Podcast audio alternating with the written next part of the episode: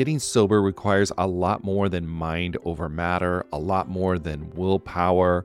It's about leveraging the support around you. People in recovery typically need a mix of medical help, emotional support, and changes in lifestyle to manage their addiction, not just mental determination. As both a therapist and someone embracing the recovery lifestyle, there's one tool I always recommend to people needing extra accountability SoberLink. SoberLink is a high tech breath analyzer system designed to help you get and stay sober. And here's why I love it you'll test the same day every day, eliminating testing anxiety. Friends and family receive instant test results, helping you rebuild trust and preventing relapse. Accountability is a part of that, and it's something to really be embraced. Devices have built in facial recognition so your support circle knows you're testing, and tamper resistant sensors flag any attempts at trying to beat the system so your sobriety is never questioned. So let 2024 be your best year yet. Visit soberlink.com forward slash TAM to sign up and receive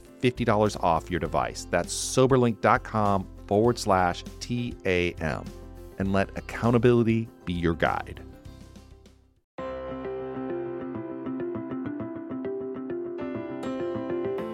Hello, everyone. Welcome to the Addicted Mind podcast. My name is Duane Osterlind, and I'm your host. And we are on to episode 104.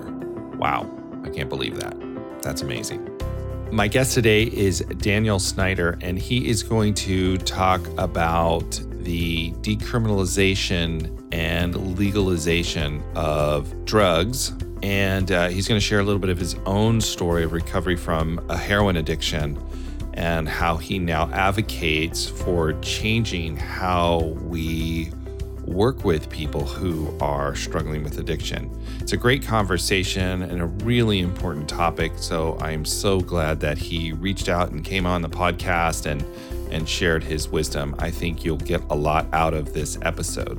Before we start, if you are enjoying the Addicted Mind podcast, think about rating and reviewing us in iTunes or sharing the podcast with a friend. And don't forget, join our Facebook group. Just go to Facebook and type in the Addicted Mind podcast, click join, and continue the conversation online. All right, everyone, let's start this episode.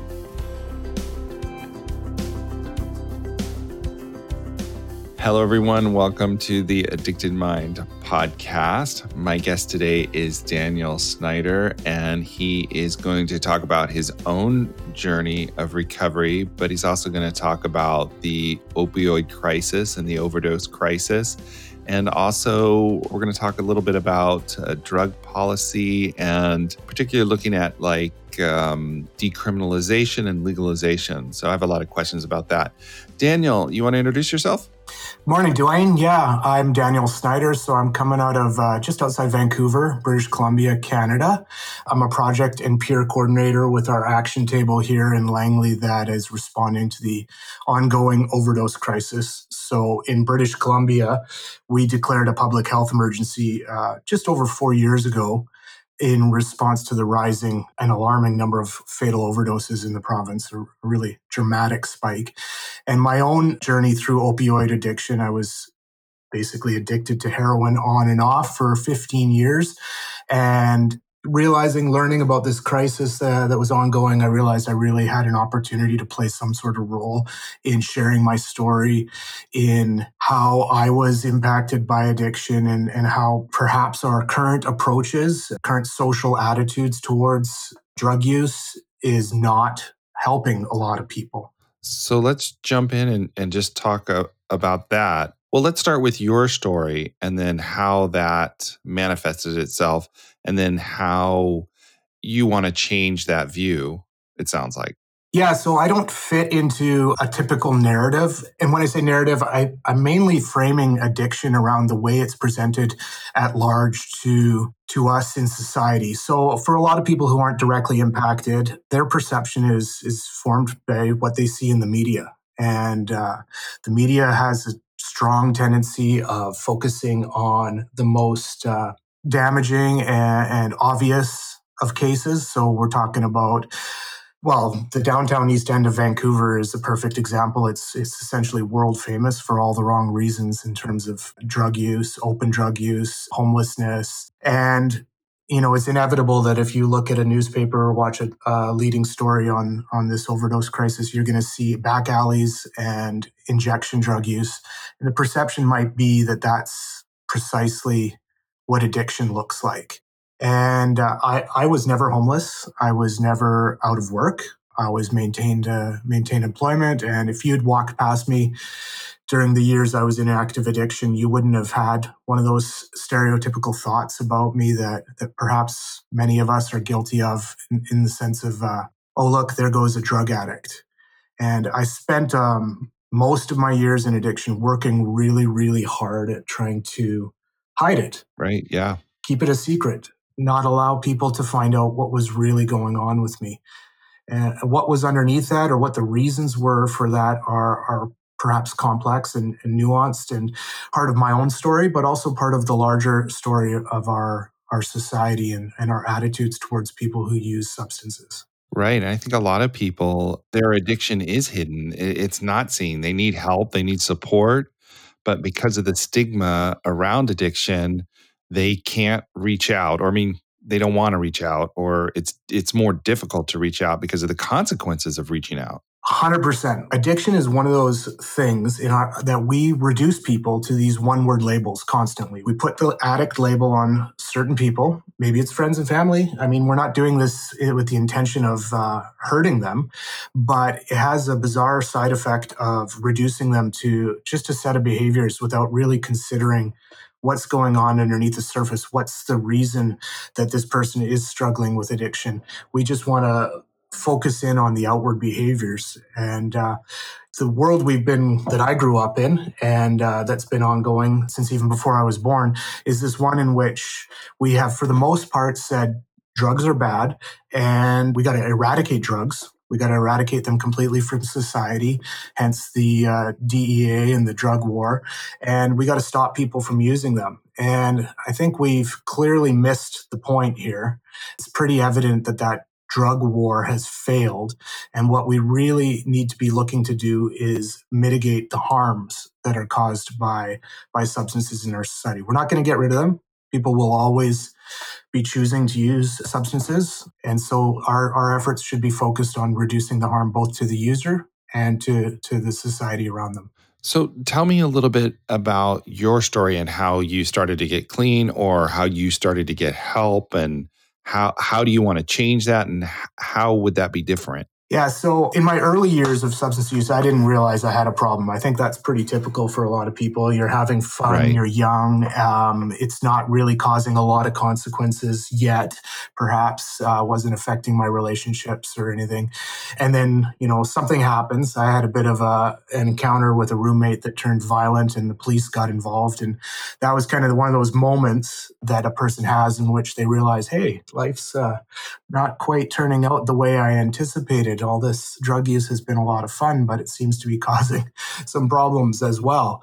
And so I, that was kind of the beginning of a recovery journey that took a really long time. And I think that that's a really important thing to recognize is that uh, recovery or coming to coming to the awareness that hey there's a there's a problem here and I want to make some changes to it is not something that we can just turn on a dime. It's it's a there's a lot of up and downs I look at my life in retrospect, I look at that journey kind of like a, a really volatile stock ticker. If you're looking at a stock chart for some company that's uh, had a lot of ups and downs, you'll see that um, I, my life would hit really great points. I'd achieve uh, what my goal was was uh, sobriety for a period of time, maybe six months or a year. That that happened multiple times during that journey, and then it would bottom out, and I would lack really any insight into why that would happen. My my uh, stock would drop, so to speak.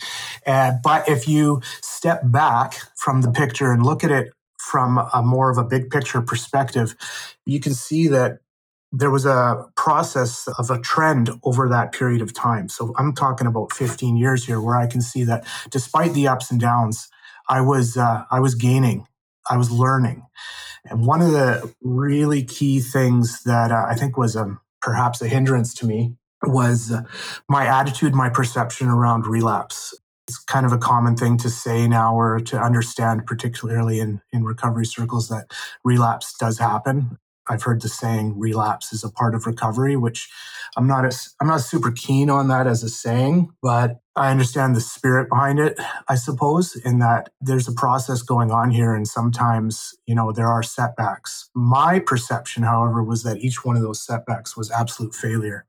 I was starting at day one. I was resetting to uh, to the beginning, and it took a friend of mine asking me the question, "Why did you relapse?" To really stir me into thinking a little more critically, becoming a little more self aware of what was going on in my life because I did not have an answer to that question when it was asked of me. And I thought for a moment and I said, you know, I don't know why I had this relapse. And he he said very wisely, if you can't answer that question, you'll never break this cycle. Right. And it yeah. was then that I really, really realized that uh, this isn't about failure. This isn't about resetting back to square one. This is about learning. So it sounds like you really moved into what I would kind of call a growth model of recovery, meaning that each time you don't have a success or something doesn't go quite right in your recovery process, you take that time to really reflect, understand yourself, and that shift in your thinking really helped you start to understand your own process.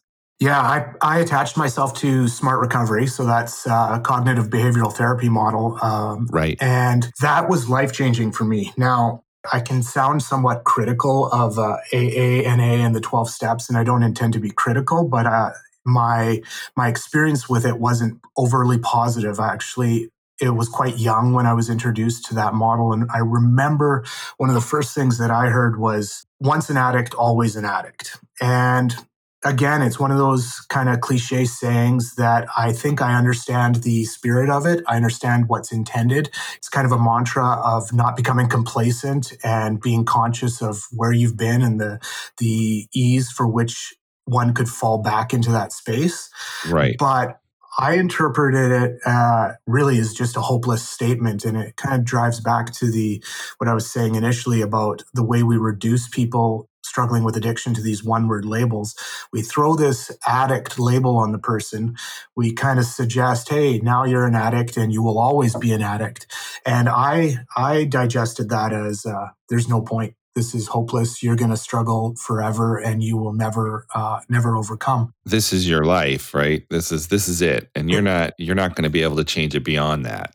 Totally yeah i just really now i don't think everyone reacts to that statement in the same way that i did. So this kind of reveals that we need to look at people as unique individuals and find the path and journey that's best for them because obviously the 12 steps uh, and na helps tons of people. It's not uh, that's not even up for debate. So it's it's not about bashing the program.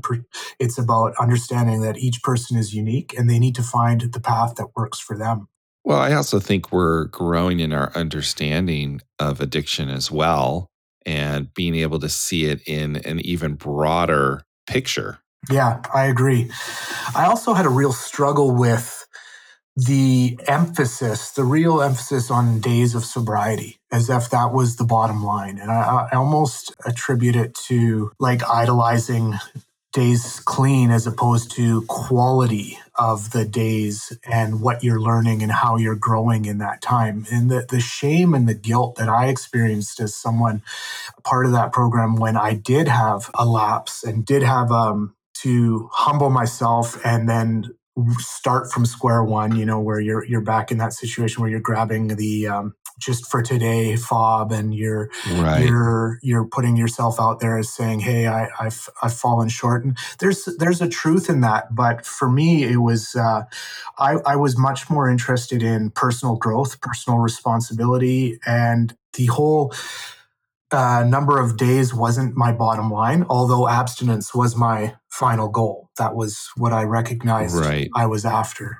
Well, it's like I always say that I, I don't think addiction can heal through the lens of shame anyway. So trying to use shame to motivate yourself to remain clean or whatever goal you want usually never works out that well anyway. Yeah, I was hiding for sure uh, in this guilt and shame, and it was perhaps one of the reasons right there is why I I used alone all the time. I did not want to be open and vulnerable with people who were in my life. I, I had this fear of losing my job if people found out about my addiction. So shame and, and guilt were overwhelming driving forces in, in keeping me hidden.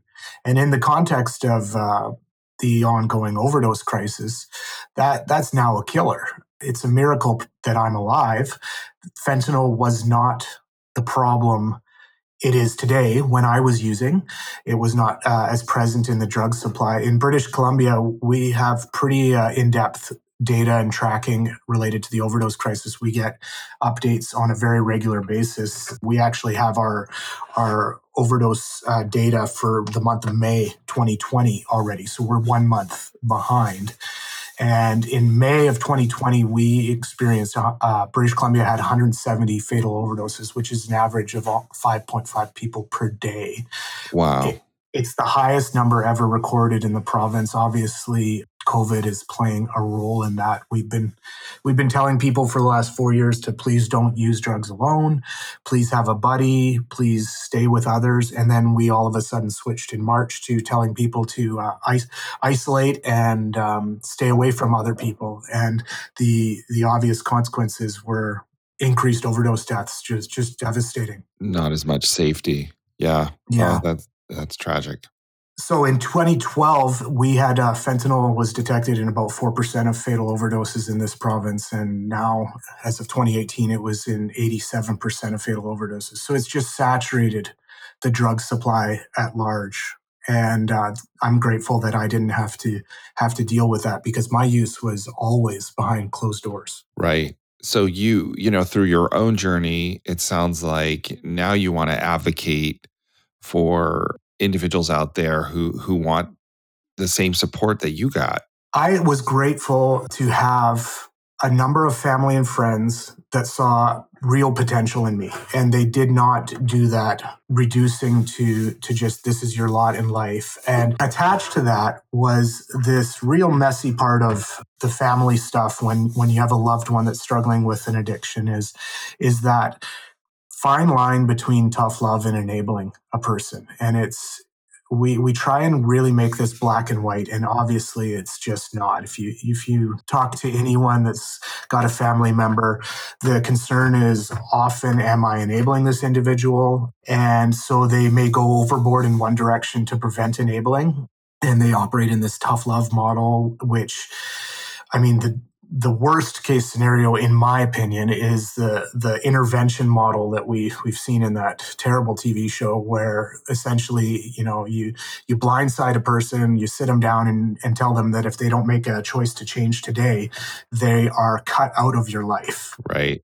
The success rate on that is is really really low. It's dismal, and it's just it's it's so devastating, and it, it immediately I think of uh, Johann Hari's slogan about uh, the opposite of addiction is not sobriety, it's connection. And, and here we are, an addicted individual is already in themselves completely aware of how disconnected they are from themselves, from their relationships, from society.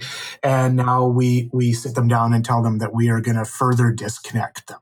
Right we're going to reinforce the fact that you are you are separated from us and we're going to let you know that your behavior is the bottom line and we're going to separate from you even more. And then we expect them to somehow rise above their their guilt and shame that they already feel inherently and and change it doesn't surprise me at all that that leads to failure almost every time Right. It just doesn't work. Yeah, I totally agree with that. I mean, the you have to have connection to heal. You have to have connection to heal shame. You have to have connection to heal all these things with other people. I have this saying, it's like we heal through the eyes of others, right? We we need other people who can care for us enough when we can't care for ourselves. So this kind of goes to our, our, our next topic, which is talking about these changes in addiction treatment or these policy changes. So let, us talk a little bit about that too. Sure. So I actually grew up fairly uh, on the conservative side of the spectrum, and I'm not thrilled with having to bring politics into this discussion, but unfortunately, uh, we are talking about drug policy, and so it's just self-evident that that there's different perspectives. And I was uh, I was a person who, in my early years in addiction, when I started learning about uh, the harm reduction model in, in British Columbia, we had a rollout in the uh, late '90s called the Four Pillars, and harm reduction was was really touted as one of the main pillars of the response to the the addiction crisis. And I was completely against it because I really viewed this stuff in a very black and white lens. And my perception was that if we use that model, if we're handing out needles, if we're creating things like safe consumption sites, we are enabling drug use, we're perpetuating the problem. And I, I've come full circle on that. I have a completely different perspective, which was primarily motivated by the overdose crisis, the increase in deaths made me realize very acutely that you cannot help someone who is not alive. And I know through my own journey in addiction that I wasn't always in a moment where I, I was ready or willing to start making changes, obviously.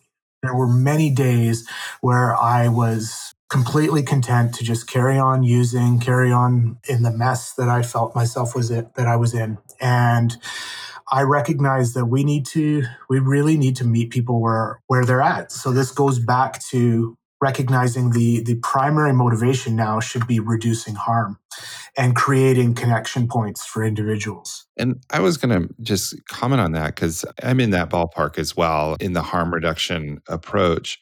And I was wondering about how this other policy, kind of policies from the past, come from the misconception of this willpower that you know everybody has this infinite amount of willpower and they're just not exercising it. They just exercise their willpower, then this would not be a problem. So it's kind of like get your act together. This is your choice. And as we understand addiction now, we know that's not how it works. No, it's not how it works. And well, I mean, I've already talked about it being a process quite extensively.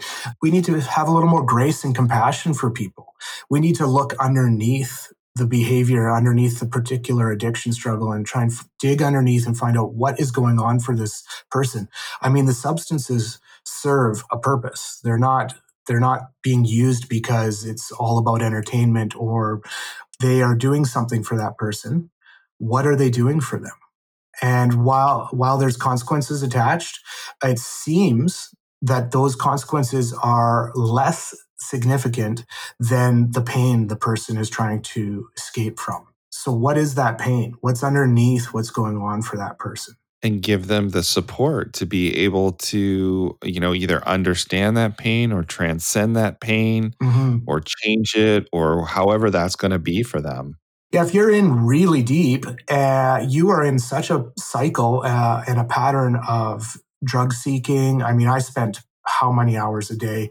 Uh, probably half my day was spent on either getting the money for substances or planning to get them, trying to make a connection point with a with a, a, dealer, and then using them. And there was little time for other things. Now I already mentioned that I I had some pretty significant privileges in terms of not losing my housing, maintaining employment, having the ability for whatever reason to do a, a relatively good job at keeping it secret from people. But others don't have that same opportunity. That if you're homeless, your your day to day, minute to minute existence is consumed by by just surviving surviving.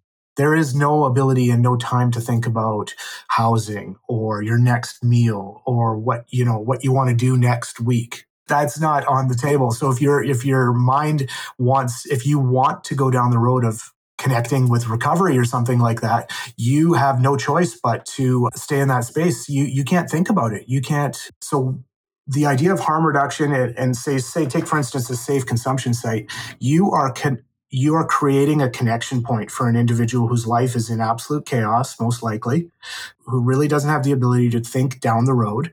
And you are becoming a place where they can see somebody that is consistently there, that is accepting them for where they're at, that hopefully uh, is able to call out some potential in them and say, hey, there, there's opportunities here. There's other resources we can connect you with.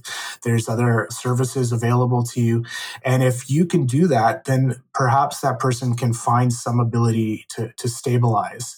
And I, I think a service like that attaches to other, other ideas like housing first, where we recognize that if we can house individuals, they they can stabilize a little bit, and if they can stabilize, they can start thinking about other parts of their life. And on the conservative side of the spectrum, that's often a hard sell unless we just break it down into data and we start talking about the dollar signs. And uh, when you tell people that, hey, it's actually less of a burden to taxpayers to house individuals than it is to leave them homeless. The cost on the system, the justice system, first responders, the city cleanup, all that stuff is actually greater than the cost of just putting that person in, in some sort of house and then giving them an opportunity to stabilize, connecting them with resources.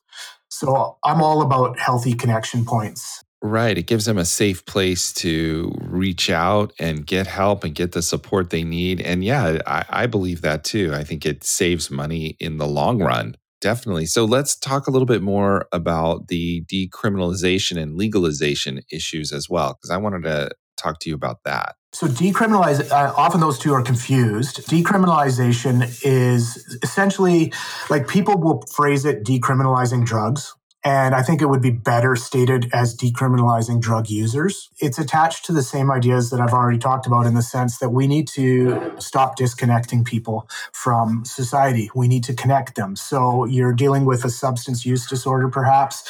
You've been stopped by the police and found that you're in possession of some illegal drugs. And uh, the system, generally speaking, that could result in jail time. Jail and prisons disconnect people from society. So the idea of decriminalization is to say, hey, we are no longer going to treat people who use drugs as criminals. Now, we've done this with alcohol. And in Canada and some parts of the US, we've now done this with cannabis. And it's changing attitudes and perceptions in a very significant way. We should also do this with other currently illegal drugs. The way we treat drugs in our society has been very arbitrary. It's a very dark history. If you look into the drug war and the motivations behind it, there are racist overtones. There are all sorts of motives that were not based in caring about individuals. They were based in discrimination and all sorts of uh, attitudes that are just clearly not realistic. They were also based in complete misunderstanding of, of substances. I mean, 1950s US drug propaganda against marijuana suggested that if you smoked a joint, there was potential for you to murder your parents with an axe. right. Know. I know. Yeah a lot of misinformation and misunderstanding about drugs and addiction. Yeah. Right. And I mean, one of my perceptions is just that, listen, if we've decided that we're going to legalize and regulate alcohol, which was a conclusion we came to 100 years ago because we recognize that alcohol uh, is something people want. And whether it's legal or illegal, people are still going to use it. And there are actually greater harms from the illegal market than there are from the legal market because we can control it. We can regulate it. We can make sure that people that are purchasing it are purchasing a safe product. If you go to the liquor store and you buy a bottle of wine or a bottle of whiskey, you're, you're pretty convinced that that's what's inside of it. You don't have any fear or risk that you're going to get some contaminated product. And when we create go to prohibition models, when we create, uh, what immediately happens is black markets are created. And the iron law of prohibition suggests that uh, when we create a black market, the black market springs up and harder, more potent, more potentially toxic products saturate the black market. So products that weigh less, that take up less volume, that are easy to smuggle and store and transport. So this would be the what fentanyl is in, in, the market. I mean, the drug of choice among people that use opioids would be probably heroin. I mean, probably synthetic, uh, probably hydromorph, but fentanyl is cheap. It's really cheap to produce. It doesn't require precursors. You don't you don't need to grow poppies in a field. You can do it in a in a small lab with just a few uh, ingredients. And so fentanyl makes its way to the black market. A kilogram of heroin profit $60,000.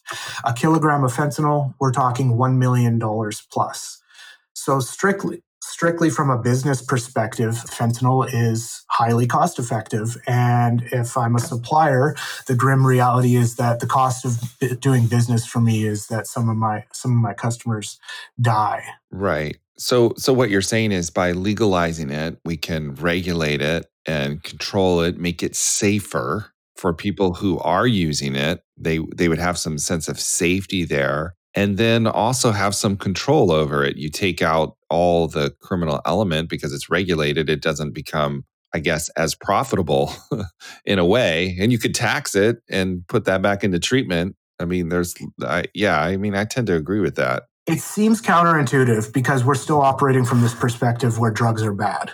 Like that's when you're right. trying to sell this to people. I, I mean, legalization is a really hard sell at this point, and I don't think our societies are prepared for heroin or cocaine to be for sale on a on a legal, regular regulated market. I don't think we're there yet. And I think that's why the decriminalization approach is what is being primarily focused on. First, we need to stop treating people who use any drug as a criminal. And decriminalization would be a step towards legalization there are cons- there's examples of this all over the place. Mexico closed liquor stores during coronavirus because they were not deemed essential by the Mexican government and immediately a black market for alcohol sprang up and 100 people died in a month from toxic alcohol. So it's not something that's, you know, debatable. Like black when we prohibit something, the black market springs up. Demand for substances will always be there. We simply need to try a different way.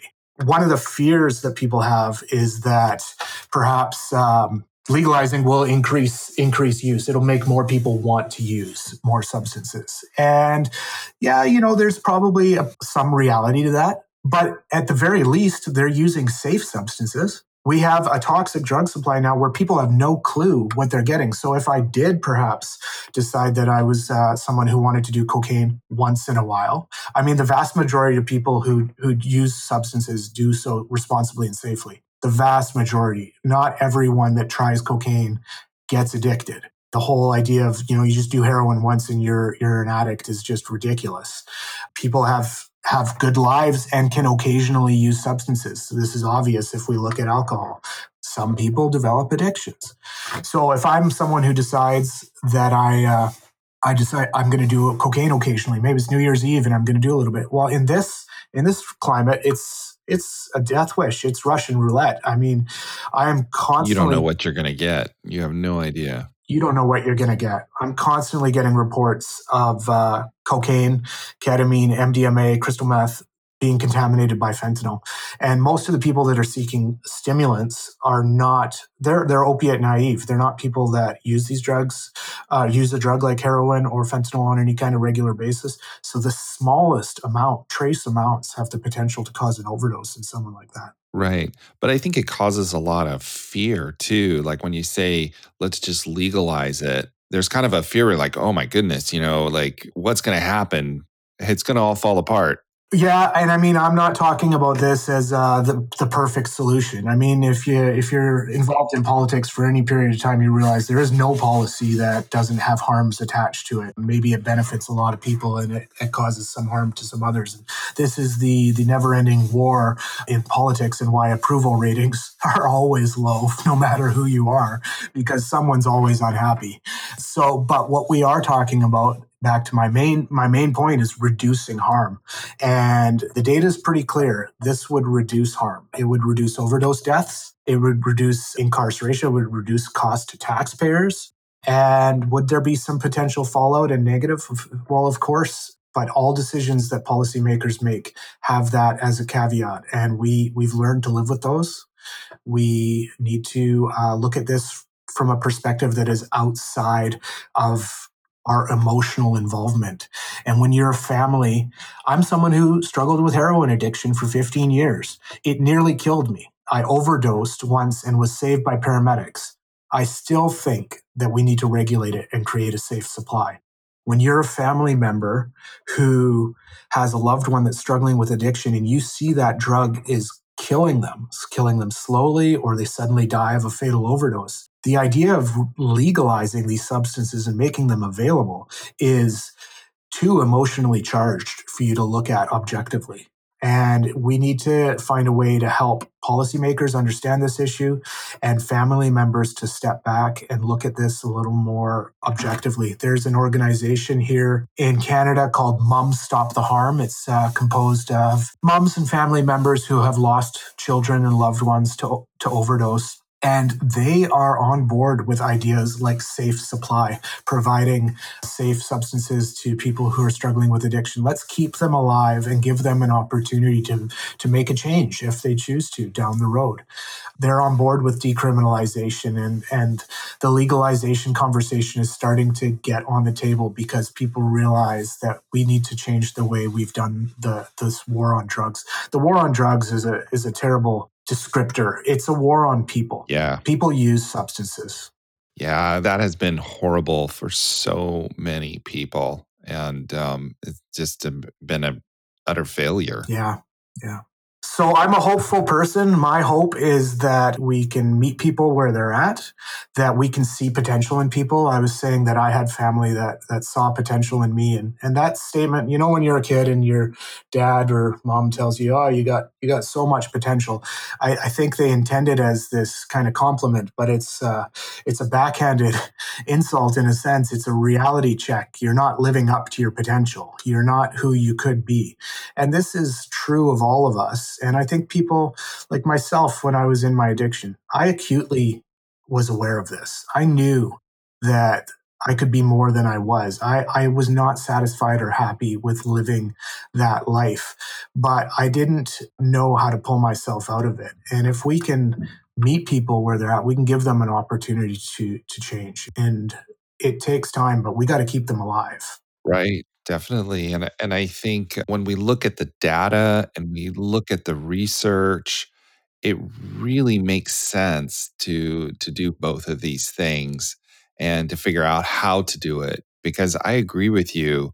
Most people who are struggling with this, you know, and it's really negatively impacting their their life, maybe not huge, maybe a little bit, they usually want to change. They want to do something different. They need the resource to be able to do something different.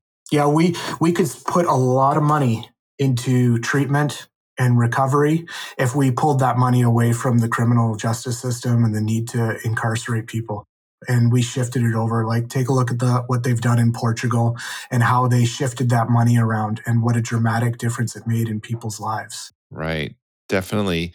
Well, if anybody's out there and they're listening to this podcast, what would be the one thing you would want to tell them? What would be the one thing you'd want to say?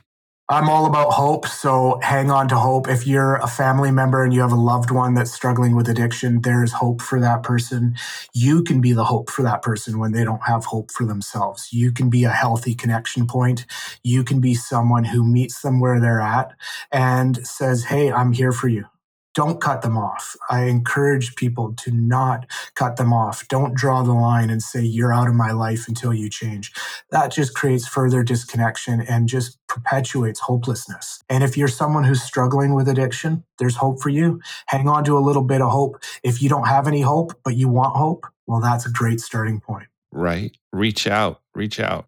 Reach out. So, thank you, Daniel. How do people find out uh, if they want more information? They want to contact you. How do they find you? Yeah, so you can find me on Twitter, Daniel Snyder One. Uh, the organization I'm a part of in British Columbia, Canada, is called We All Play a Role. So that's on Facebook at We All Play a Role Langley. And then I have a public Facebook page where I do all my advocacy, drug policy, opinion stuff at DGA Snyder with a Y. Great. Awesome. I will put that all in the show notes as well. So anybody can just go there and get that information and click on the links. That would be awesome. And Daniel, once again, thank you for coming on and sharing your wisdom and advocating for, you know, better policy. Thanks, Duane. It's been a pleasure. Really enjoyed talking with you. Thank you.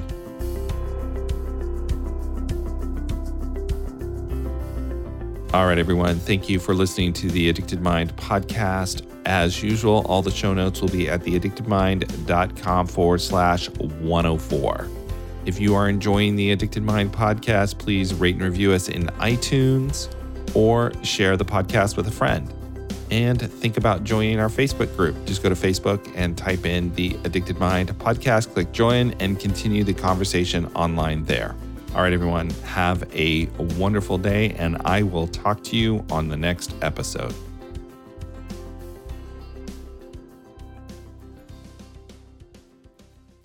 It's easy to blame ourselves for our struggles with alcohol. We see people around us being able to control their drinking without any consequences, yet, no matter what we try, we can't seem to figure it out for ourselves. My name is Gillian Tietz, and I am the host of the Sober Powered podcast, where I use my biochemistry background to explain the latest research in addiction and help you understand both why you drink the way you do and how to develop the skills and mindset you need to find freedom from alcohol. I discuss topics like why we think about our drinking 24 7, why we have no off switch, and why we crave alcohol. If you're struggling with your drinking or you know someone who is, then I hope that you will check out the Sober Powered podcast. New episodes every Friday. See you there.